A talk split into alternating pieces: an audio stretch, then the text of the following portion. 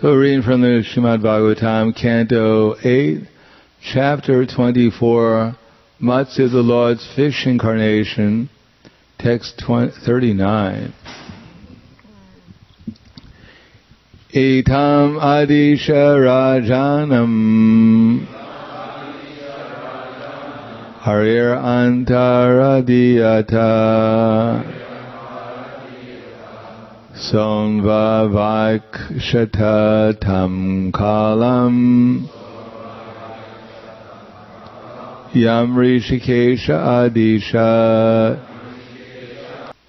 Itam as forementioned Adisha instructing Rajanam the king Satyavrata Hari, the Supreme Personality of Godhead.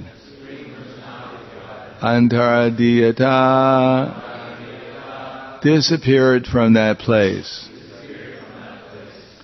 Saha, he, the king. Anvavaikshata began to wait for tam kalam, that time, yam, which, Rishika Isha, Lord Rishikesha, the master of all the senses, Adishat, instructed. Translation, but there's no purports for some time. After, instruct, after thus instructing the king, the Supreme Personality of Godhead immediately disappeared. Then King Satyavrata began to wait for that time of which the Lord had instructed. So we'll read until the per- next purport. After spreading kusha grass with its tips pointing east, the saintly king himself facing the northwest, sat down on the grass, began to meditate upon the Supreme Personality of Godhead Vishnu, who had assumed the form of a fish.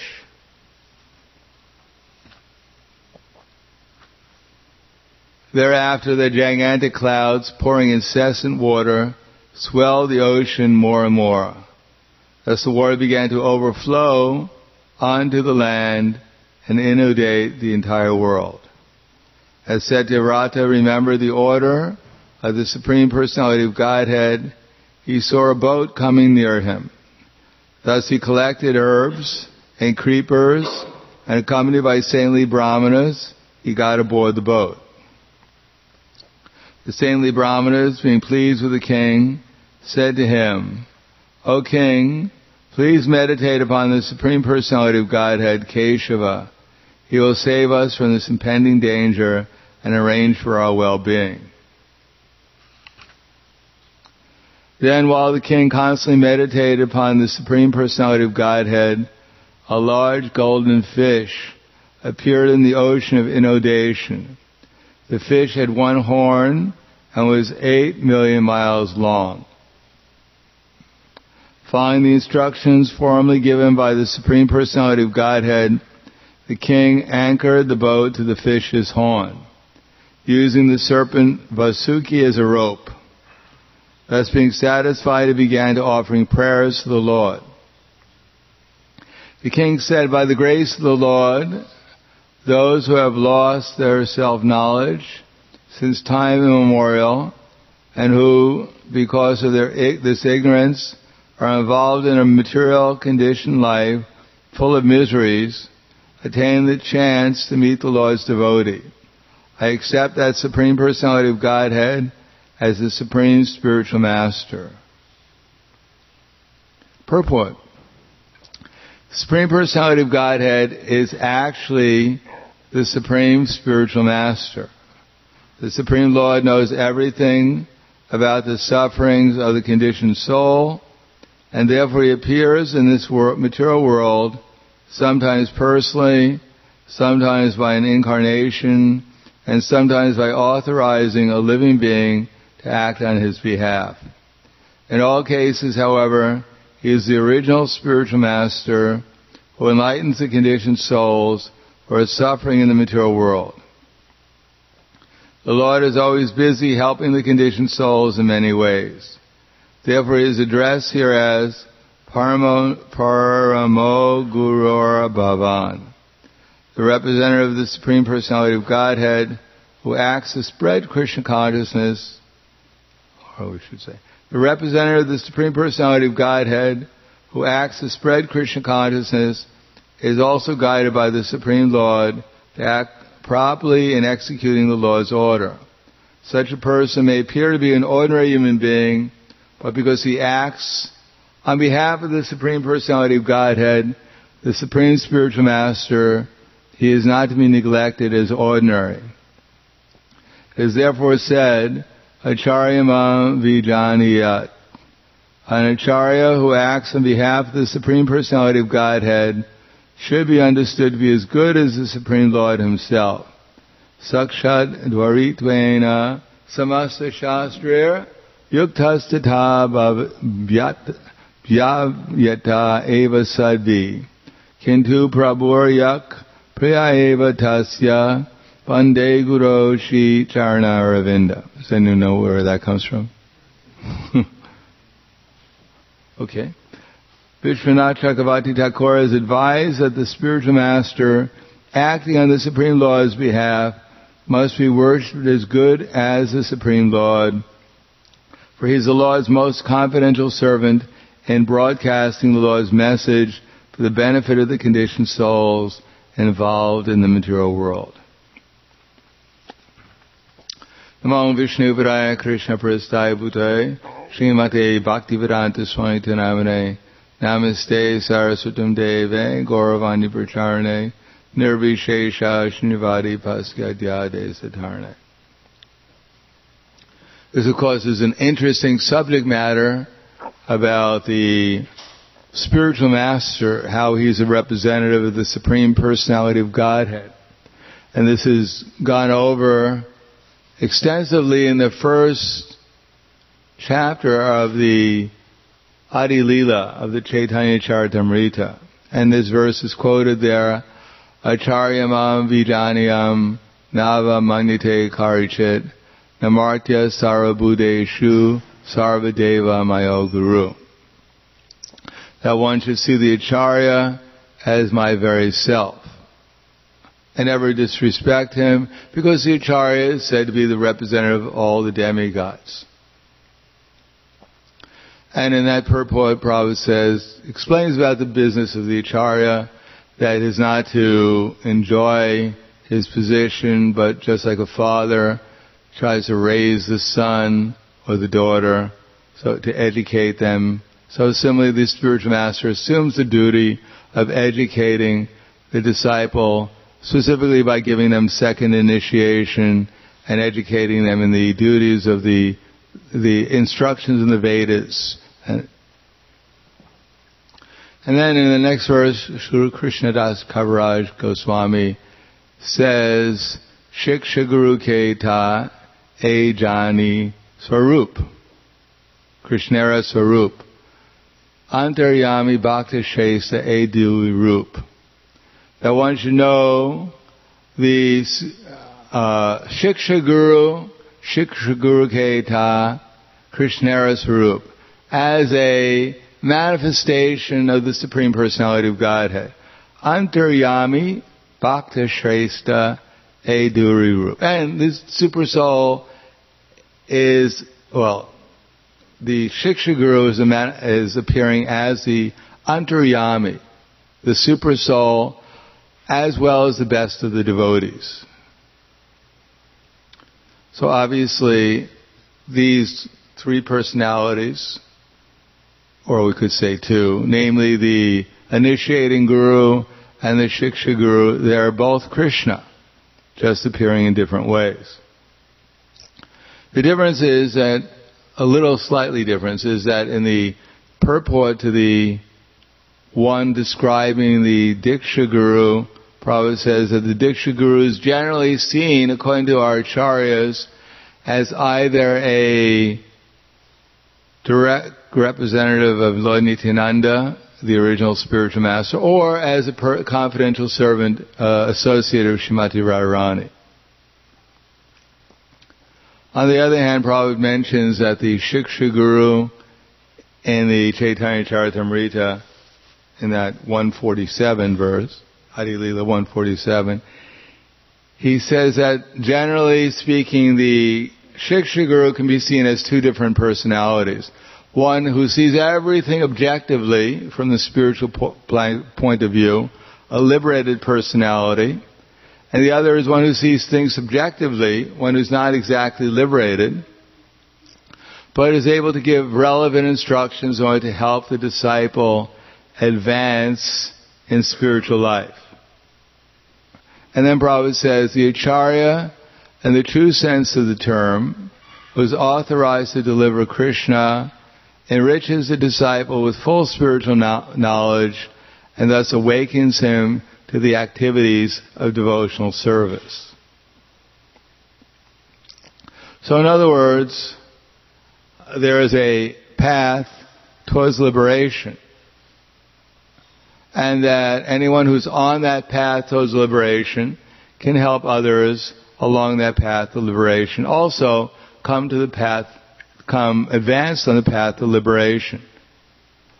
But one who's, only one who's actually liberated, or even beyond liberation, because at the time of liberation, which is known as nishta, one actually begins the process of real devotional service at the point of ruchi, asakti, bhava, prema, that this is actually devotion, because kata ruchi, one has a taste for Krishna consciousness, one is doing it spontaneously without any material motivation. But still, as we advance towards liberation, then gradually the science of Krishna consciousness is revealed to us.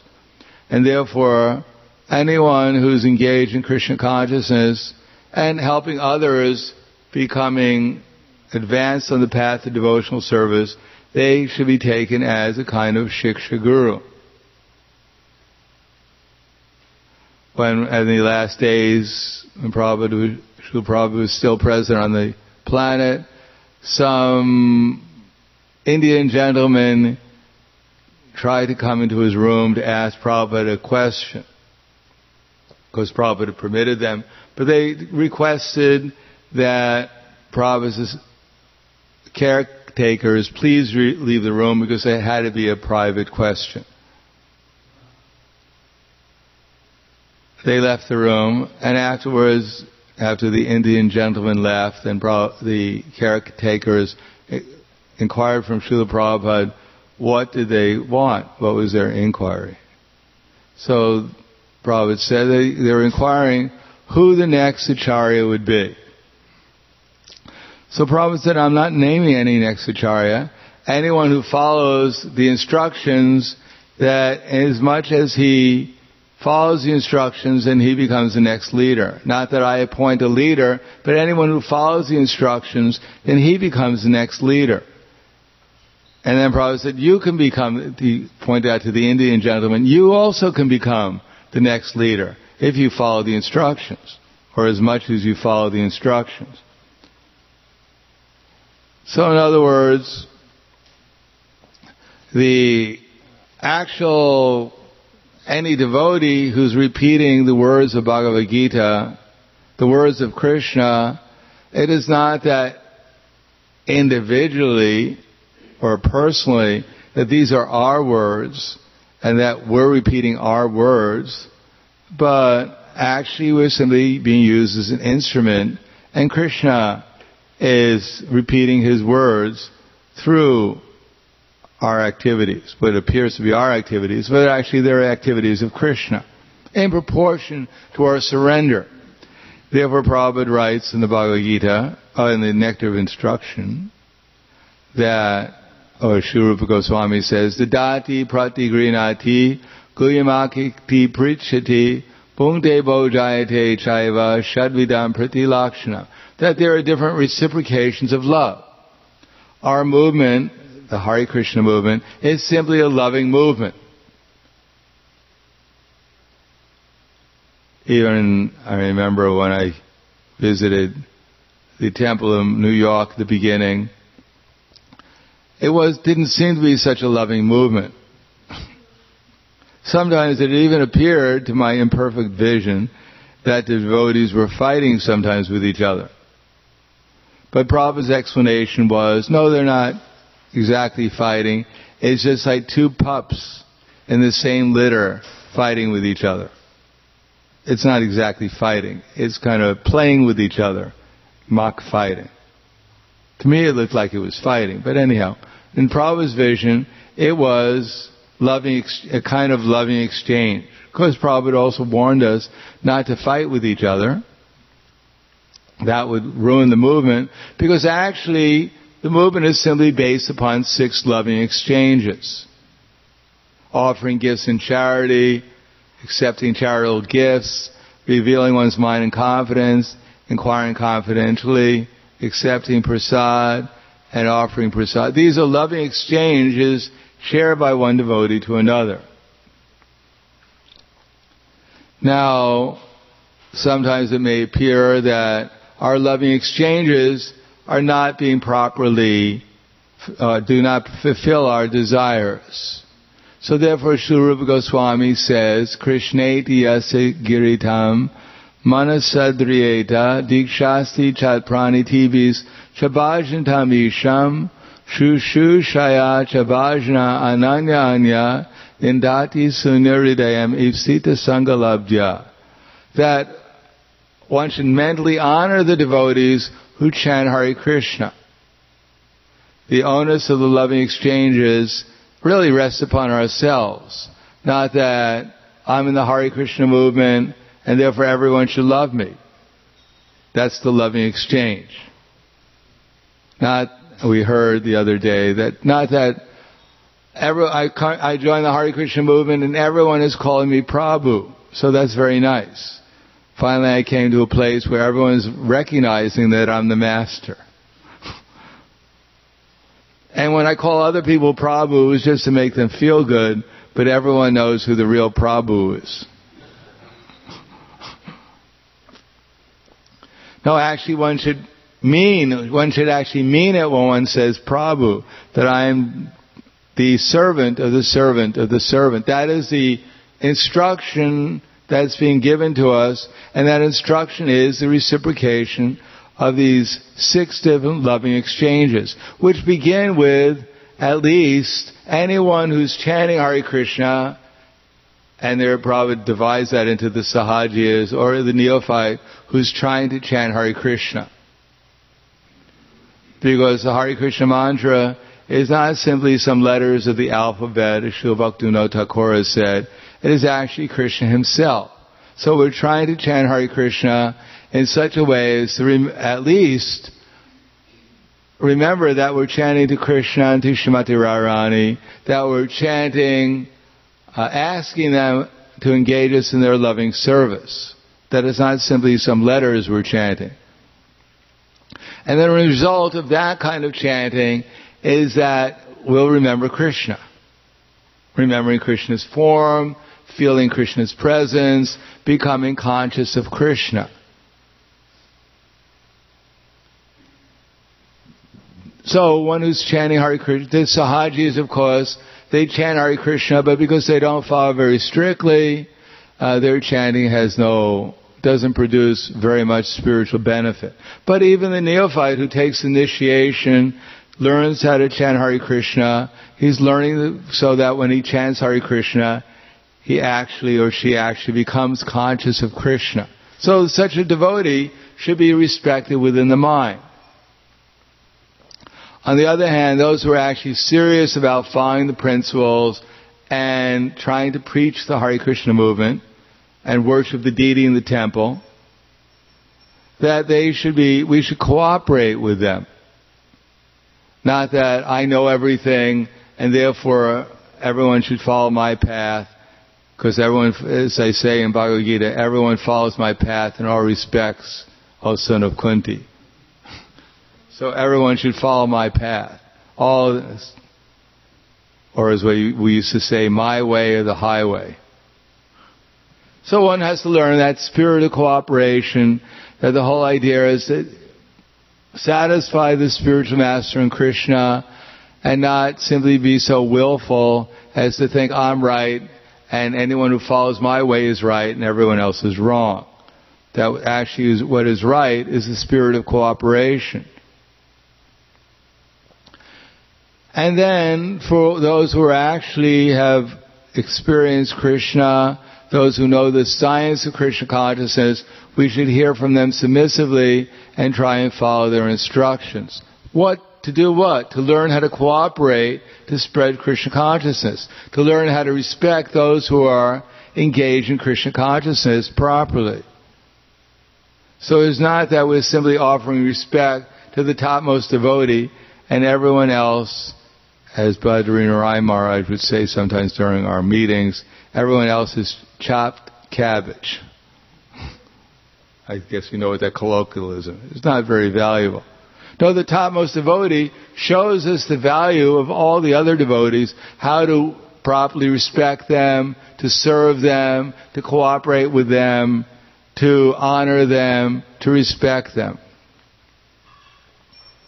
That's the whole teaching. Now, Prabhupada says something very interesting in that particular purport. He says our duty is to learn the science of Krishna consciousness so that we can find out what platform uh, uh, we're actually on in devotional service. We can't imagine either that we're the topmost devotee or we're the most inferior devotee. We have to learn what is the symptoms of the different levels of devotion so we can engage in the loving exchanges appropriately. And we should learn what the different levels others are on also. If we don't have that vision, how we know how to adequately and properly reciprocate loving exchanges. And if there's not proper reciprocation of loving exchanges, where will our, uh, will our, our movement be, how will it be nurtured? Because it's nurtured by prasad, but there has to be more than just prasad, there has to be loving exchanges. So one is duty bound to learn the philosophy in such a way as to know how to properly reciprocate loving exchanges with different levels of devotees. And of course everyone is always anxious, who's the topmost devotee, because that's the devotee we want to reciprocate with, and etc. But actually, it is not just the topmost devotee we're supposed to reciprocate with, it's every devotee, every living entity, ultimately. Srila Bhaktivinoda Thakur has given us a hint that a devotee who's able to make others into Vaishnavas, he could be understood to be an Uttama Adhikari. That one should not become a spiritual master unless he's attained the platform of Uttama Adhikari.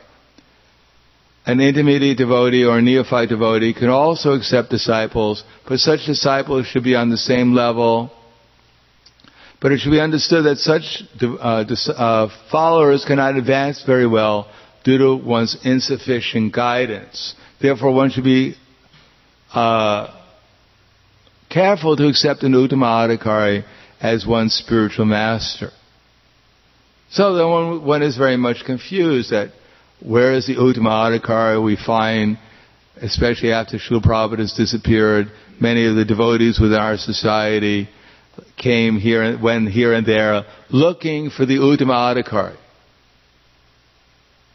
Whether we were successful or not, how can we judge that? We can judge it if they're able to help others become Vaishnavas. The Uttama Adhikari is expert at helping others advance towards devotional service. So why did not all the Prabhupada's disciples abandon our society and look for the Uttama Adhikari? Because actually we already had the Uttama Adhikari within our society, uh, namely Srila Prabhupada. And whether anyone else besides Srila Prabhupada was an Uttama Adhikari, that may be debatable in some circles, but the real fact is that the Uttama Adhikari is there in his instructions. And anyone who's following his instructions and trying to help others become Vaishnavas they're acting as an instrument for the Uttamadhikari. And in proportion to their success, then they make it spiritual advancement. And even one may not be on the topmost platform, but if he's trying, if he's giving the instructions to others and they follow those instructions and become, they're, they're perfect. In other words, I may not be perfect, but if one takes the instructions coming from the perfect source and follows them, then they become perfect. So there's no need to look around for the Uttamadhikari. One is acting as good as an Uttamadhikari if one is, as much as one is understood, follows and instructs others to follow the Uttamadhikari. So this was Prabhupada, what he said also. He didn't claim I'm an Uttamadhikari, you must surrender to me. Generally he said that I may be perfect, I may not be perfect. As a matter of fact, I'm not perfect. But because I'm following the perfect, liberated soul, therefore my activities are perfect. So similarly, all of us, we're supposed to, whether we're perfect or imperfect, whether we have the topmost realization of Krishna consciousness or not, we only have one duty anyhow, to try to understand what the desire is of our founder Acharya, what the desire uh, is of his representatives, who are also representatives of Super Soul, try to understand who's on what level according to the instructions coming from the disciple succession. Assimilate all this information in a humble way, and then when everything is clear to us, then try to help others become Krishna conscious. In other words, we don't have to imagine what level we're on.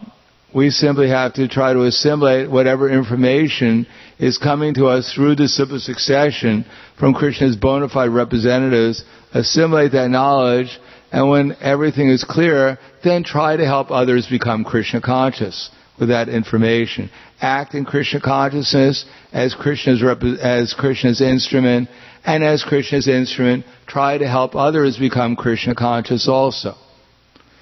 So, we're simply being helped. We're being helped by the perfect instructions coming from Prabhupada's books, his instructions, and also from Prabhupada's representatives, from Krishna's representatives, who are also representatives of the, of the Antaryami Bhakti Shrestha Aduri Rup. They may be the best of the of Krishna's devotees. They may be on a lesser level, in any case, they're also Krishna's devotees, and we have to act with them, reciprocate with them accordingly. Then the result is, what is the result? Love is there. Uh, as Prabhupada says in the Bhagavad Gita, the secrets of success is the satisfaction of the self-realized spiritual master is the secret of success in Krishna consciousness. So if we're fixed in the instructions of the spiritual master, coming into disciple succession, try to apply them, and then we'll be able to feel the satisfaction, the happiness of the spiritual master coming from his representatives. In other words, if we satisfy the temple president, we satisfy the GBC, if we satisfy our god brothers and sisters, our god nephews and sisters, etc. If we satisfy the devotees, feel their, then Krishna, the spiritual master will be satisfied, Krishna will be satisfied, and will advance in devotional service, in loving exchanges.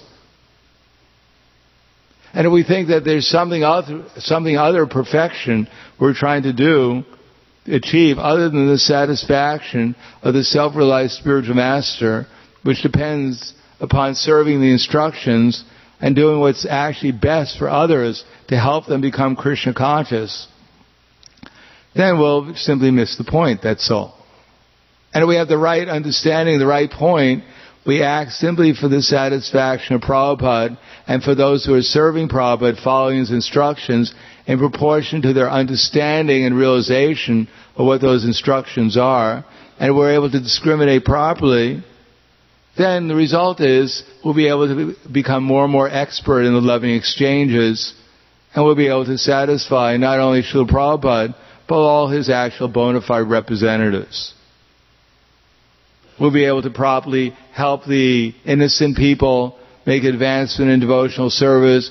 We'll be able to better cooperate with our other devotees on the same level as us. We'll be able to respect those who are on a superior level. We'll have the, the intelligence how to engage in loving exchanges, and that way we'll make advancement towards bhakti, towards love. And if we don't properly exchange loving exchanges adequately, then we'll always feel dissatisfied. We'll feel that there's something wrong with the movement. We'll feel that there's something wrong with others, but we won't realize actually there's really something wrong with ourselves. So, I'll stop there. Thank you. Any questions?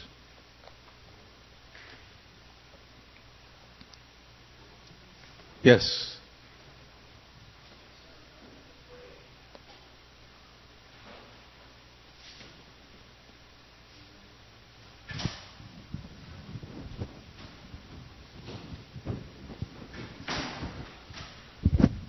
Hare Krishna Maharaj, thank you very much for your wonderful class. My question is not in, in, regard to the topic who, who you just talked about. In the verse, it's mentioned that Satyavrata, the king Satyavrata, was meditating facing um, northeast. My question is that sometimes um, comes this topic that it's better to sleep facing east or facing south. And so for the devotee that counts, so we should be aware of our position. Yeah, sure. Generally the best way of sleeping is sleep towards the east, head facing east. And the next best is south, that's good for health. And west is not good for health, and the, wor- the worst is facing north. That will simply create disturbance in the consciousness. But here, of course, Satyavrata is not going to sleep. He's meditating. Hopefully he didn't sleep. Otherwise he would have been facing a fairly inauspicious direction if he fell asleep. But le- luckily the sages were there to keep him awake. Thank you. Anything else? Okay, thank you very much. Grantharaj Srimad Bhagavatam Ki Jai. Srila Prabhupada Ki Jai. Gaur Premanande.